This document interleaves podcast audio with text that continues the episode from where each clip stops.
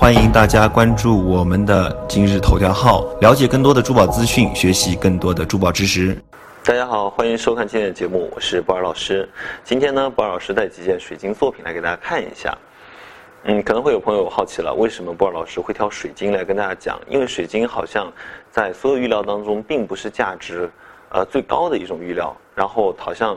现在在大家的眼眼睛当中，也不是一种非常火爆的一种啊受炒作的这么一种玉料。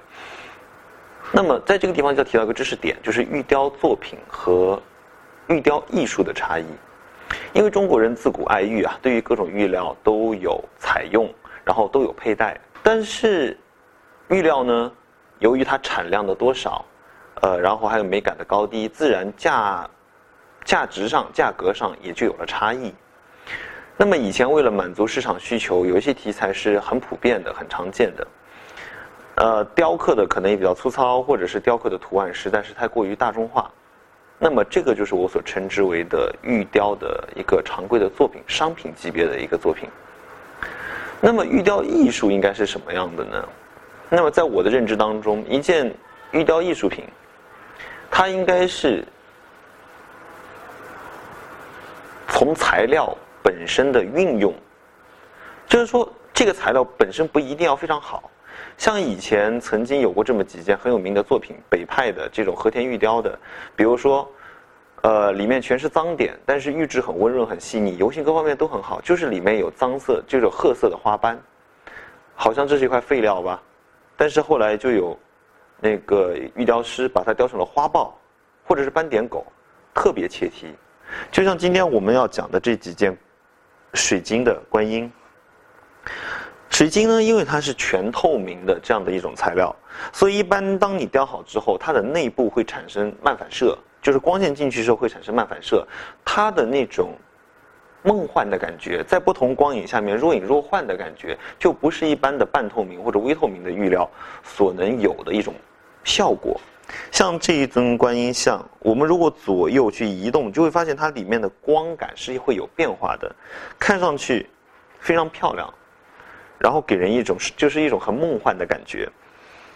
然后再加上它本身的这种纯净啊，我们再找一件，就这件就更为明显。它在背后有这种我们叫打袜，这种工艺在翡翠里面也也会用到。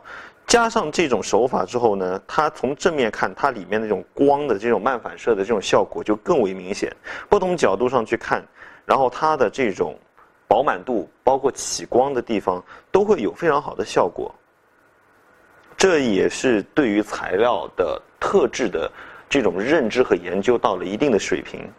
呃，才会有的这种处理，我觉得，所以我就觉得这几件作品还是让我觉得眼前一亮的，至少在材料的运用上是花了心思、用了功夫的。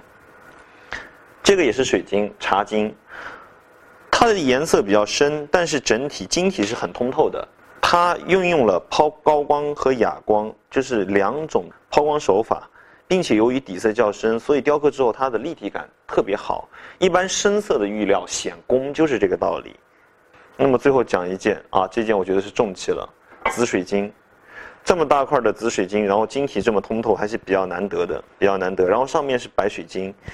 呃，一块玉料里面，尤其是天然的玉料，颜色不均匀，这是很正常的现象，很正常的现象。而这块比较难得，上面白的地方很纯净，下面紫的地方也很纯净。然后雕了，下面是雕成了波浪翻卷起来，然后上面一条鳌鱼。这件水晶作品，我觉得也是处理的，无论是抛光两种抛光，然后就是说还是整体里面内部的反光啊，也是让我觉得嗯，还是能有眼前一亮的感觉，比较不错的，呃，这样子的。几件水晶的作品，今天就带着大家一起来分享一下。那么也欢迎大家加我的个人微信号，关注以后更多的这个精彩内容。那么今天的内容先到这里，感恩大家的关注，感恩。欢迎大家关注我们的今日头条号，了解更多的珠宝资讯，学习更多的珠宝知识。